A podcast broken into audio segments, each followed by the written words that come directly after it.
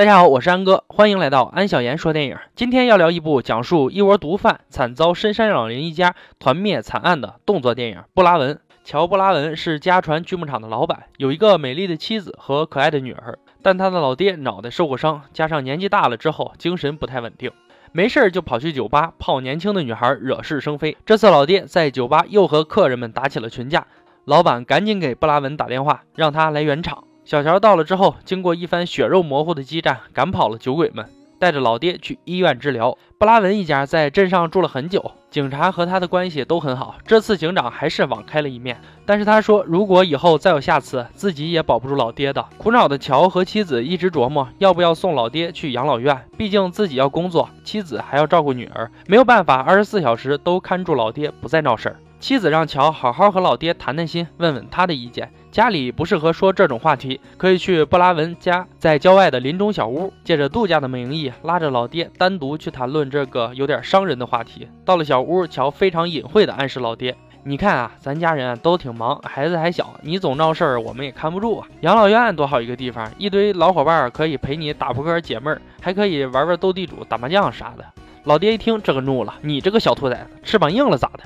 你爷爷当初把厂子留给我的时候，我都没敢把他送走。你这个不孝子，现在嫌我累赘，想把我弄走，做梦！然后摔门而去。爷俩正在那矛盾，没想到这回真的摊上大事了。小乔突然在屋子里发现一大包毒品，遇到这事儿必须得交工啊！刚要走，毒贩的车就开到了附近，爷俩也只能准备应战。这就印证了中国一句古话。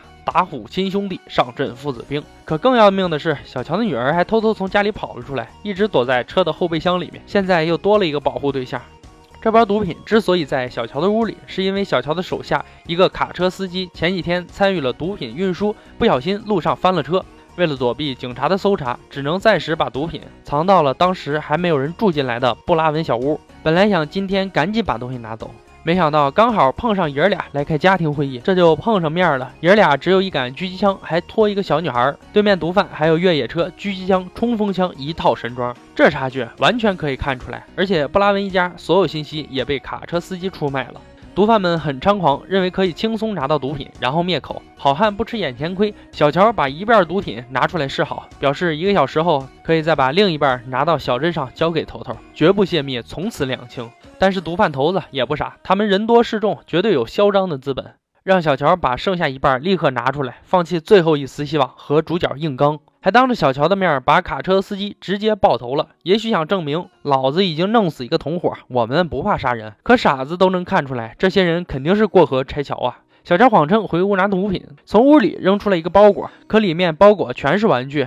然后小乔用箭射死一个毒贩后，把女儿抱上了车，从后门跑了出去，让女儿跑到山顶找信号给妈妈打电话。老爹虽然记性不好，但是枪法仍然神准，打伤了对面的狙击手。不过自己也被子弹打碎的玻璃击伤了头部，失去了战斗力。而小女孩这边还是很聪明的，很快联系到了母亲，但由于信号不好，就打了几秒钟，没听清楚电话。母亲更确定孩子出事儿了，赶紧打电话报警。毒贩头子看出了小乔是声东击西，派出手下追捕小女孩。就在要抓住小女孩的时候，小乔的媳妇儿出现了，直接解决了追捕小女孩的毒贩。看到这里，真是觉得布拉文一家真的凶悍，人家是男耕女织，他家是男枪女工啊。小乔和老爹在树林和小屋先后用非常简陋的工具击杀了带枪的毒贩，感觉后工业时代的武器还不如野外求生的器具好使呢。这些毒贩的实战经验还不如一个木具厂的小老板，他们能混到今天真的好神奇啊！面对又一个冲进小屋的毒贩，小乔把斧子弄上火投掷了出去。直接砍到了毒贩的肩膀上，熊熊大火很快烧遍了毒贩的全身，并且将小木屋也烧了起来。最后，毒贩头子随即用一刀一枪挟持不能行动的老爹，在小乔面前显摆：“你小子厉害呀，跟我玩与世俱焚。”然后一刀捅死了老爹。然而这时警察已经赶到，虽然打了一枪，很明显是虚张声势，并没有打到毒贩头子，而毒贩头子直接跑回了木屋里，老婆和女儿被警察保护了起来，就剩下小乔一个人和头头在悬崖单挑。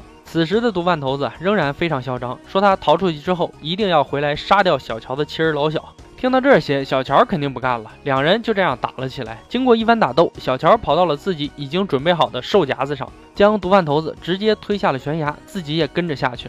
但由于兽夹子的绳子把他拽住了，就这样，作案多年没被警察抓住的犯罪团伙被一家锯木厂老板给团灭了。